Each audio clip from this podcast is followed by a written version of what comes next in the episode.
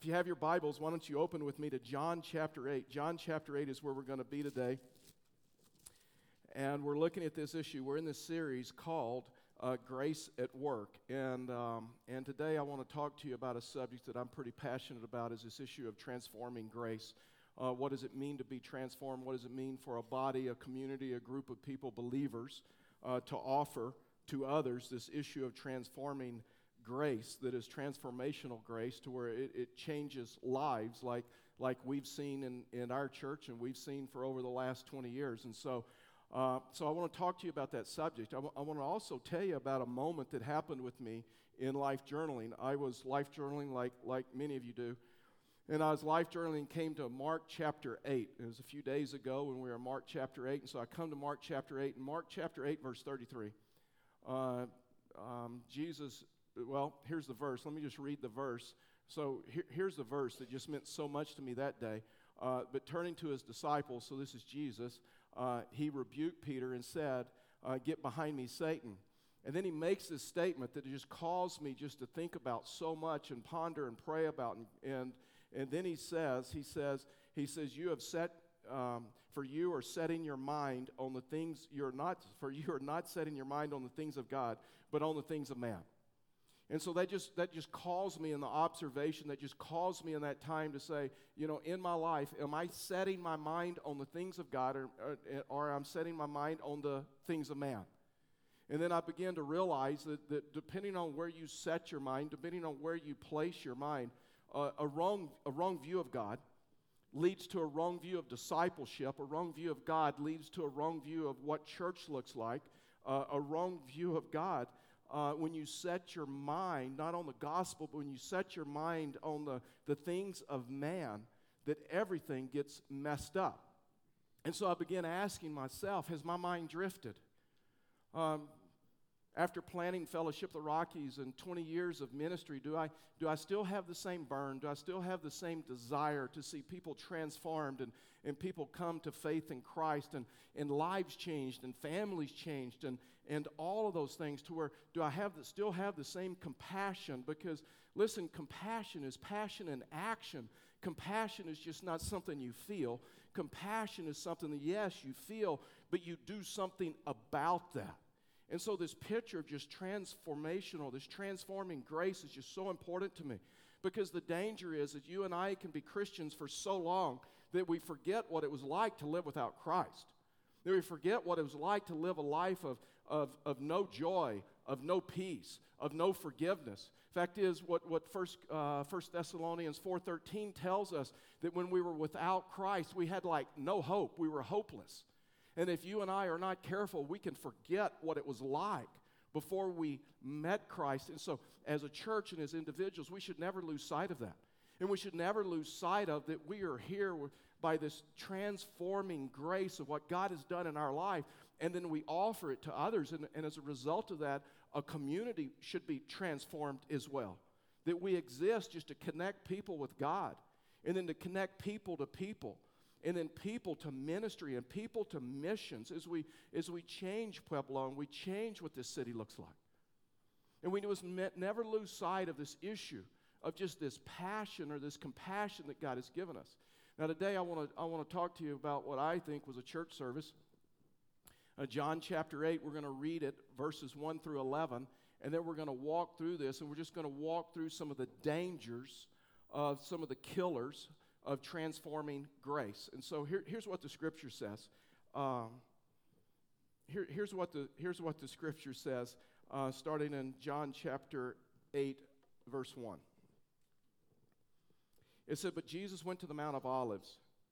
Early in the morning he came again to the temple, and all the people came to him, and he sat down and he taught them." And so now we realize that this is like a church service. And we realized that Jesus came often to the temple, and then people came. I mean, wouldn't you like to be at a church like that, to where someone stands up and say, "Hey guys, today we got a guest preacher. What's his name? Jesus. Jesus is going to be preaching today." I mean, wouldn't you like to be a part of a church like that, where Jesus just actually shows up and begins to preach and begins to teach us what is happening? And he sat down and he taught them. And then the scribes and the Pharisees brought a woman who had been caught in adultery, and that's really important. The tense of that is just really important. And placing her in the midst, they said to him, "Teacher, this woman has been caught in the act of adultery.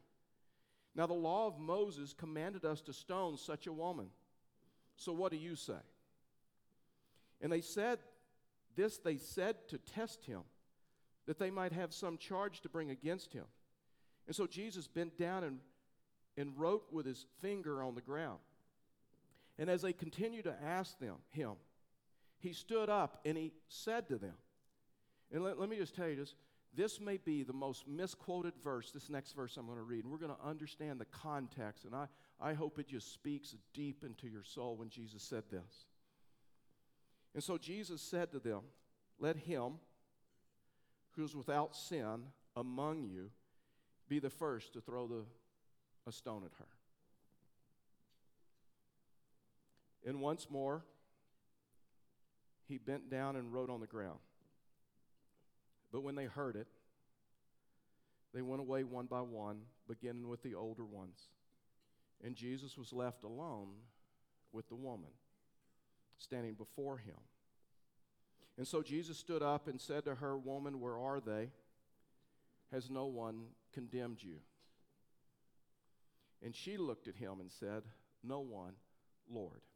She accepted him at that moment, capital L. And Jesus said to her, "Neither do I condemn you. Go, and from now on, sin no more." I want to talk to you about this issue of transformational growth and what does transforming grace or transformational grace and what does transforming grace look like. Romans chapter 12, verse 2 tells us this. It tells us, "Do not be conformed to this world, but be transformed." In other words, that word transformed means to be changed from the inside out, not the outside in. To be changed. And by the renewal of your mind, in other words, setting your mind on the things of God and not setting your mind on the things of man.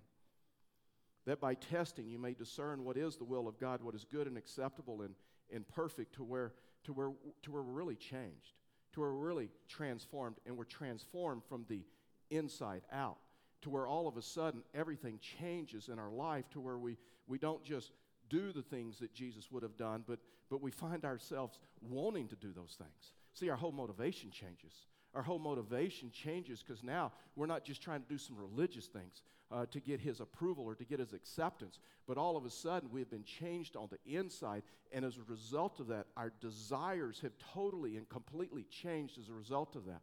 Now, today I want to talk to you about this issue of transforming grace and then one of the killers, and I want to talk to you about this issue of legalism and what happens when legalism or legalistic people creep their way into a church. And I just want to tell you up front that I am so thankful to be at Fellowship of the Rockies where this does not exist, to where it's not a legalistic mentality. Because legalism will kill a local church. Legalism will kill this transforming grace that happens in an individual's life. And so I'm so thankful to be a part of Fellowship of the Rockies and the number of people that we've come to see come to faith in Christ, and their lives have been changed and their families have been changed.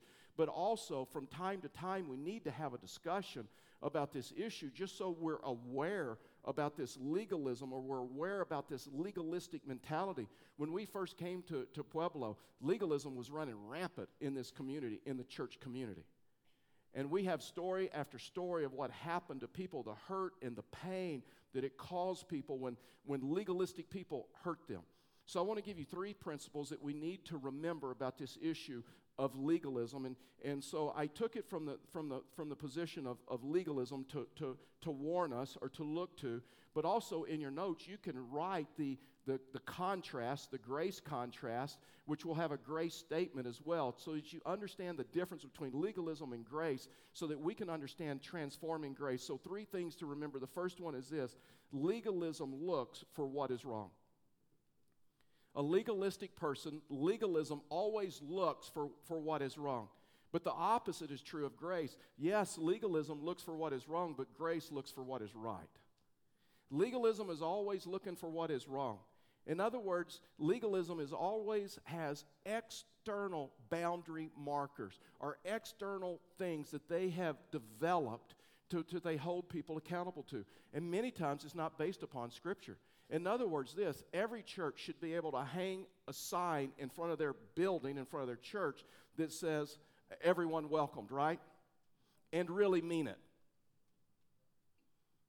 Sometimes I wonder, you know, Karen and I, I've told you guys this, but sometimes I really, sometimes Karen and I, we pass by church marquee signs and church signs, and we have a library of them. We keep some of them. We think some of them are funny, and so I just I begin to think the most powerful man or woman in the local church may be the person that gets to hang letters on the sign in front of the church. And sometimes I wonder, why would they ever put that there? But everybody, every church should be able to put everyone welcome and like truly mean it. But just real quickly, since you guys got me off on this church sign stuff. A few years ago, about 10 years ago, there was a church that in our community that put some letters up on their church sign, and I can't tell you which church it is because I don't want another email from them. But they're like down on the boulevard next to Villa Gym, and so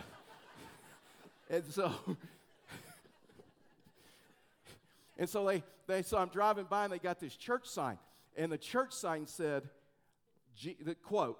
Jesus said a woman must remain silent in church. They put that on the sign. And you know what? First thought I had, Jesus didn't say that. That's the first thought I had, but who's getting biblical now? And so so that's the first thought I had. So I called Karen real quickly. I saw that, and I said, hey, Karen, you see what's on the church sign? She says, I saw that. I said, yeah. Next time me and you have a discussion, we're going to run down to the church.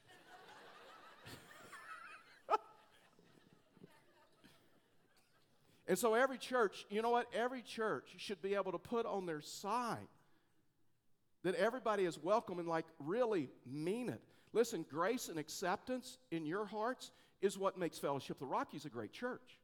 Is one of the reasons why we've seen so much transformation happen in the lives of people, because the church is not like this showcase for saints. It's a hospital for sinners, and we should be able as a church to say everybody's welcome and mean it, and we do. And we should understand that, guess what? And people should be able to come into this church and meet Christ and accept Him and have their lives totally transformed. And so you have this church service, so to speak, where Jesus is his guest speaker, but there's some dynamics going on that are just deadly to a church, because legalism will kill a church. Legalism will not only kill a church, but it hurts people. And so verse 3, watch this. So verse 3, it says, the scribes and the Pharisees brought a woman who had been caught in adultery, and placing her in the midst of the service. Let me just talk to you just real quickly about legalism and legalistic people. They always want to put someone on display for their sins or what they think are their sins. I don't know if that's ever happened to you. It's happened to me. I never will forget, we'd planted Fellowship the Rockies. We'd been here for about a year, and we were getting a lot of criticism from the area churches because we didn't have hymnals. We never bought a hymnal. We never used a hymnal. We didn't sing out of hymnals, and we put the words up on the screen. So they invite me to a pastor's conference. They had a group of pastors at this time. They had a group of pastors that were Pueblo pastors, surrounding area pastors, and they all came together. And once a quarter, they do a worship service. And so since we were the new church in town, they called and said, hey, would you like to be our guest preacher? And so I said, awesome, because, you know, I'm new to the community. I'd love to get to know some of you guys. Awesome, I'm in. And so I came, and I'm sitting on the front row. The worship leader gets up, and the worship leader actually says this. The worship leader calls me out in front of everybody. And so the worship leader looks over at me and says, hey, Pastor Charlie, we're glad you're here this morning to speak to us. We're looking forward to hearing you speak. And Pastor Charlie, we just need to tell you we still believe in the hymnal. And we still sing out of the hymnal. So in a few minutes in worship, we're going to ask you to stand along with us and to open in your hymnal. That's the book in the pew rack in front of you, and grab that and sing with us. Man, I was angry. I, you know, You want me to tell you what I honestly felt like doing? Just walking out. That's what I wanted to do. I was embarrassed. I was angry. I mean, I wanted to walk out. Instead, I just changed my sermon to 10 Reasons Why You're Going to Hell. And so... But isn't that what legalism does to you? Right? When someone judges you, when someone puts you on display for your sins or their view of your sins or whatever, doesn't that kind of make you want to rebel? Doesn't it make you angry? Listen, legalism is a mindset and it's an attitude. Legalism is an attitude that overlooks the Spirit. Legalism always looks to the law, but you know what? Grace looks to love. Legalism looks to this issue of how much do I have to do? And grace is the opposite because we've been changed, we've been transformed. How much do I get to do? Legalism looks at this issue of how much do I have to give? Grace, totally opposite because it's not external, it's internal. It's changing from the inside out. And grace says, how much do I get to give? How much do I get to serve Him? See, legalism is this tough, hard attitude. It gives no grace. It shows no tolerance. It shows no mercy. It cuts no one any slack. And in a church, it is deadly. It is a killer because legalism only focuses on the externals, and they become the biblical, what they think the biblical authority of some non-biblical issues. And I know that's contradictory in terms. But these guys, these Pharisees, they had the Ten Commandments. You know what they did? They developed the Talmud. The Talmud was a book of commandments that they added to the Ten Commandments. And when they were done, there were 617 commandments. Their law, their externals. That's why when Jesus was asked, what is the greatest commandment? How, sum up the law for us. Jesus said, that's easy. Love the Lord your God with all your heart, with all your mind, with all your soul. Oh, and while you're at it, love your neighbor as yourself. What good is our Christianity if it's not causing us to love people more? What good is our Christianity if it's not causing us to love a community more? What good is our Christianity if it's not causing us to love people who are far away from God, who have no hope, who have no forgiveness? To love them more. And this issue of legalism is always looking for what is wrong, and I'm emphasizing looking. They're always looking for what is wrong. Verse 2, watch this. Early in the morning He came again. So Jesus came often. He came often to preach there, and He went to the temple. So this is like, I'm telling you, this is like a church service. So don't put yourself over the story. Put yourself in the story. Put yourself sitting in the congregation. So watch this.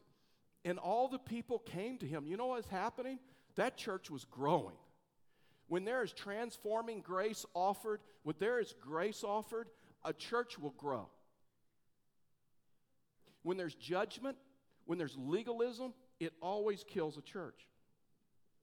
And so all the people came to Him and sat down. And so when a teacher would sit down, in their culture, that was a position of authority. And so they knew at that time that that's like the sermon. And He taught to them. Here's the interesting thing. The Scripture says, and they came to Him very early in the morning, I'm telling you.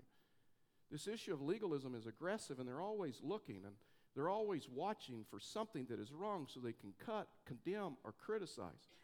Because their boundary markers are external.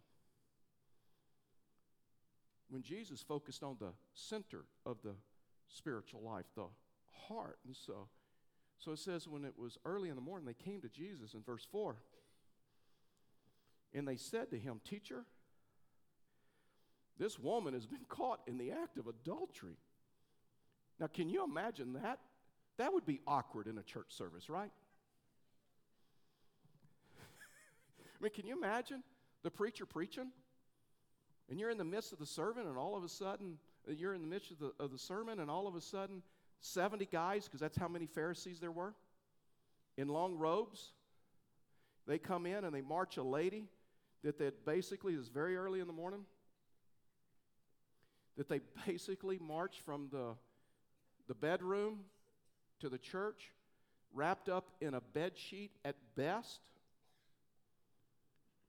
and they bring her in, put her on the platform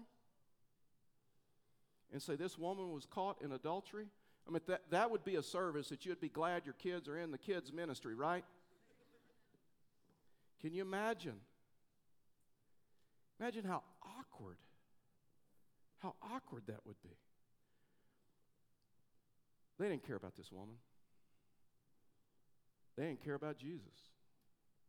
This was a setup. This was a trap. See, legalism works from this I got you mentality. Legalism comes from this mentality that I'll get you. Verse 6, and so they said to test him, that they might have some charge to bring against him. And Jesus bent down and he wrote with his finger on the ground. Listen, legalists are always looking for someone to accuse. Legalists are always looking for someone to justify their actions. Listen, let me just tell you something. With legalistic people, you cannot win. I used to wear myself out early in ministry trying to win with legalistic people, thinking we could just have a conversation. But with legalistic people, you cannot win. Legalism is devastating to a church, and it's devastating to a group. I mean, they didn't care about this woman. They didn't care how it embarrassed her or hurt her. They were using her. And you cannot win with legalistic people because they have their own standard. Even when you have conversations with them and you both agree that it wasn't a sin issue, they'll always default back to this issue. Yeah, it may not have been sin, but I just didn't like the way you did it. Telling you about this issue of legalism. When legalism is in a church, it will kill a church. When there's transforming grace, the church always grows. And when you look at the ministry of Jesus Christ, you never see him forcing someone to change until they came to him. And he forgave her. He saved her. He changed her. And then he told her to go and live a different life, to go and sin no more. And yes, change sometimes comes slow, but grace is always looking for what is right. Legalism is always looking for what is wrong. Grace is this. You know what Jesus' first thought with her was, how can I set her free? How can I help her? How can I minister to her? Legalism is this, how can I get you? Legalism will always vote guilty over not guilty. Legalism will always vote death over life, judgment over tolerance, stoning over forgiveness. This issue of legalism, when it creeps its way into a ministry and creeps its way into church, always hurts a church and hurts people. The second thing that we have to remember about legalism is this. Legalism looks to set standards for others. Legalism looks to set standards for others that they themselves cannot keep. Legalistic people hold people up to standards that they themselves cannot keep in private. See, grace is the opposite. Grace looks to a relationship with Jesus Christ. But this group of people, this group of men, the Pharisees, they were mad at this woman who was caught in adultery. They set a trap for her. They got her. She had broken the law, and so they felt like they got her. And so let me ask you a question, just so we're tracking. How do you catch a woman at adultery? At 5 or 6 o'clock in the morning, it was, the scripture says, it was early in the morning. I mean, these things aren't done in public, right? If they're done in private. So do they go knocking on her door and just ask her? No, they knew who she was. How? Because one of the men that she had been with was one of their own. Why don't you hear a word about the man? I mean, it takes two to tango, right? I mean, this is a sin that is committed by two people. And there's not a word about him. And you don't hear a word about him because he is one of their own. Listen, let me tell you something. Legalistic people will protect their own, even when they're wrong, even with their sins. Legalistic people set standards for others that they themselves cannot meet. And listen, watch this. Well, let's just keep reading. Watch this, verse 7. As they continued to ask him, Jesus stood up and said to him, so here's the statement. The statement's so important. Let him who is without sin among you be the first to throw a stone at her. Now, this verse is so often taken out of context in conversation. Like someone confronts someone and someone says, hey, I think you did this wrong, or there's sin in your life, whatever. A lot of times people say, oh, wait a minute. Ye who was without sin, cast the first stone. In other words, you got to be without sin. You got to be perfect before you can accuse me of anything. So you can't accuse me of anything, right? And so what a lot of people think is what Jesus was saying, unless you're perfect, unless you're perfect, cast the first stone. That's not what Jesus was saying in their context. Jesus references the law. The Pharisees understood the law. They got the law. So Jesus referenced the law, Deuteronomy chapter 7, Deuteronomy chapter 13, and Leviticus chapter 24. And Jesus referenced the law, and here's the law. Here's what the law said. The law stated that the witness of a crime must be the first one to throw the first stone. But they must not be participants in the crime itself. Jesus wasn't saying they had to be perfect. Jesus referenced the law. You know what Jesus was doing? Jesus is calling out their double standard. That's what he's doing. Hey, guys, remember the law? You want a stoner? As long as you haven't participated in this sin, as long as you haven't participated in this, you throw the first stone. Jesus was never saying that you have to be perfect. He was just calling out their double standard. Legalists only care about a Facebook Christianity as far as how their life appears. We're blessed, we're godly. They quote scripture and all, when in reality they may be living a totally different life, and usually legalists are very insecure people. They're very insecure in who they are, and they're trying to seek the approval of others and seek the approval of God by trying to keep some rules and regulations and some standards that God himself didn't even set. Legalists always look for security in a crowd. And I don't know if you've noticed this, but legalists will always travel in packs. Why didn't just one of them come? Why did it take 70? Why did it take the whole group? See, legalists are insecure people, and legalists always they run in packs, they run in groups. Whenever they get upset at a church, whenever they get upset at a ministry, whenever they get upset at an individual, then all of a sudden they create this group, they create this pack, and they don't care about people. Legalistic people always criticize other people. Listen, when someone is a constant critic, I'm just telling you, when someone is a constant critic, when Joe tells you about Phil, it says more about Joe than it says about Phil. Legalistic people, and these men, they didn't care about the lady. They didn't care about her being forgiven, set free. The third and the last thing that we need to remember is this. Legalism looks at what has been. Legalism looks at what has been.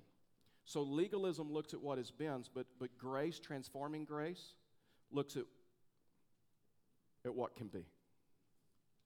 I mean, these men, when they looked at the woman, they looked at what she did. But Jesus saw her totally differently. Jesus saw her about what she could become. And that's why Jesus told her, you're forgiven, and I do not condemn you, and just go and sin no more. And so legalistic people, legalism is this. Legalism is always digging up the past. Legalistic people is always keeping people's past sins in front of them by saying things, you know she's divorced. He's been in jail.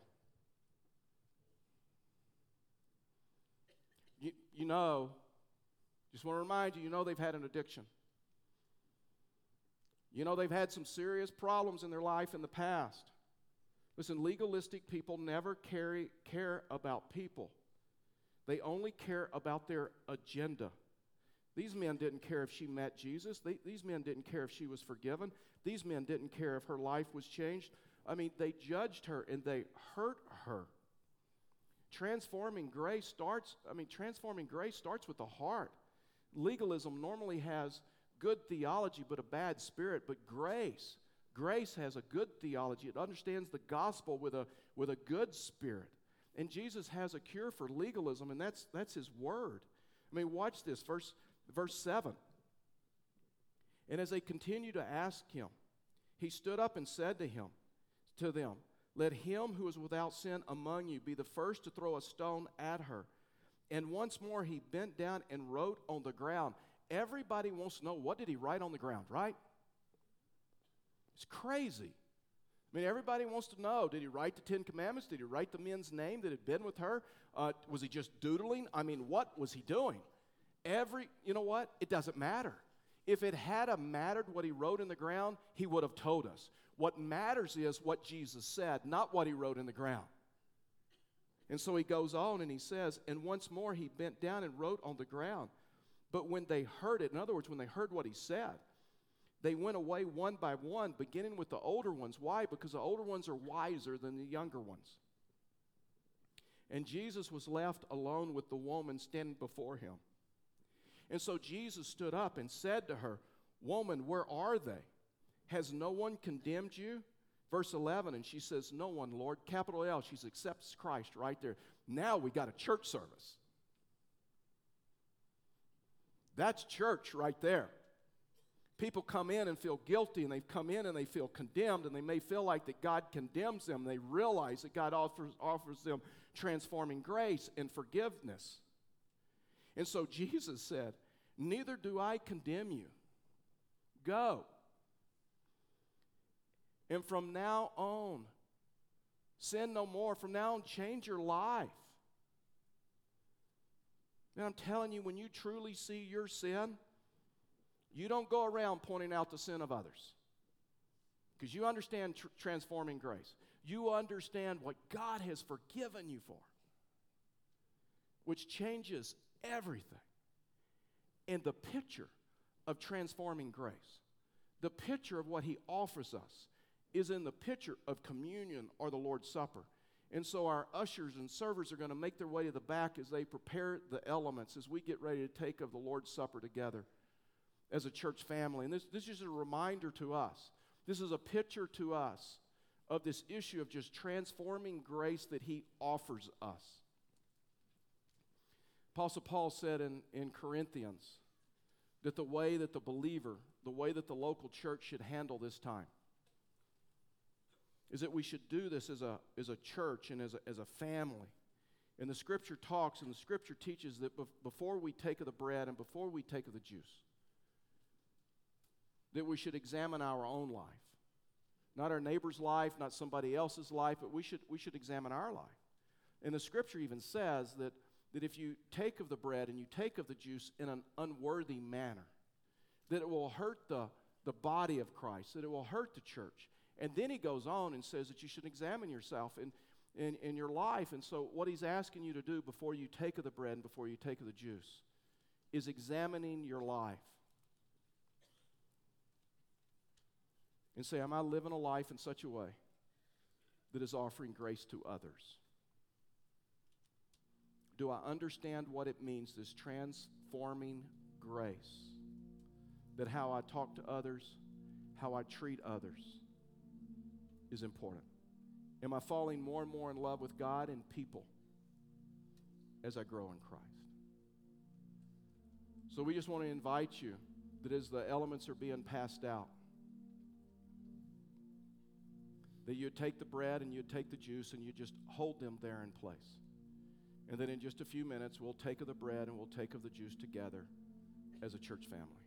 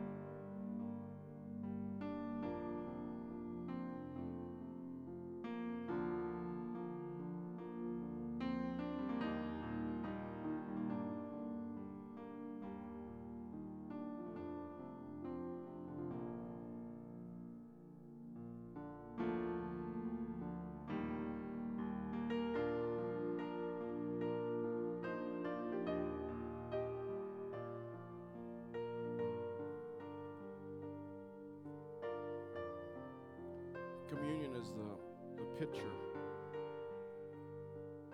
of the transforming grace that God has offered to every one of us,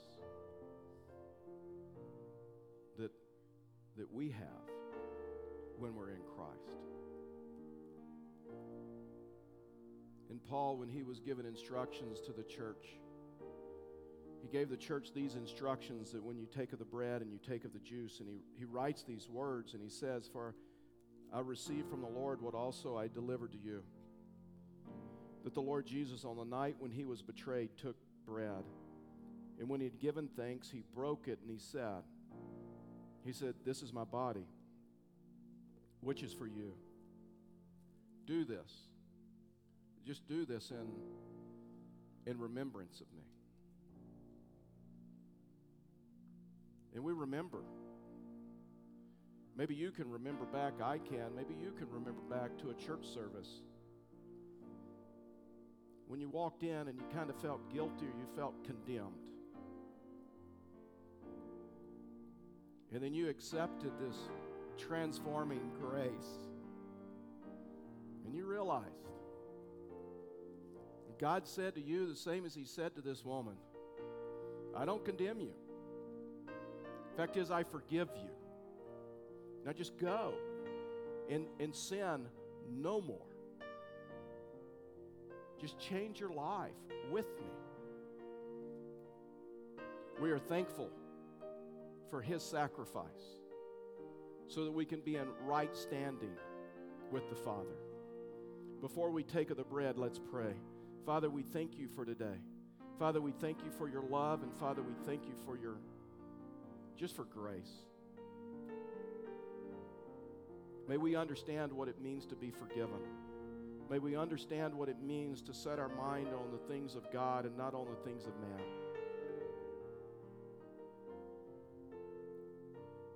May we invite and may we offer this transforming grace to others. So, Father, we thank you as we take of the bread that it's symbolic of your body. And we thank you for the relationship that we can have with you. For we ask these things in Jesus' name. Amen. Would you take with me, please?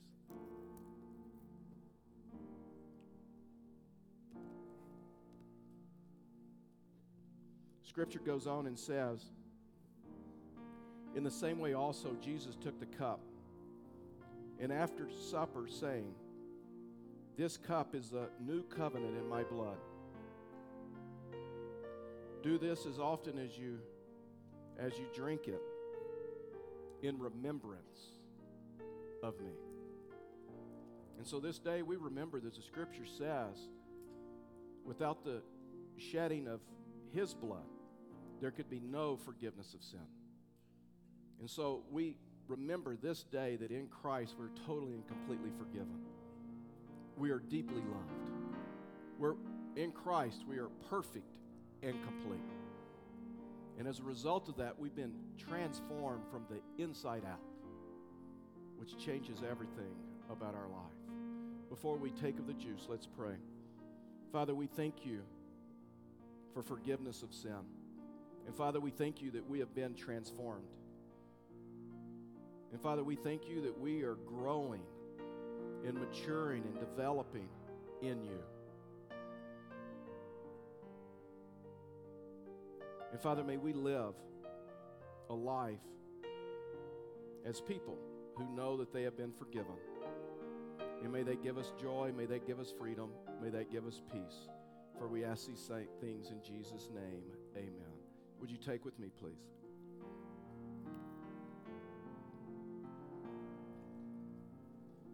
Would you bow your heads with me and close your eyes? Let me just ask you, what is God saying to you as a result of his word, as a result of this message? Maybe you just need to come to that place to where you just accept him and understand the forgiveness and the transforming grace that he offers you.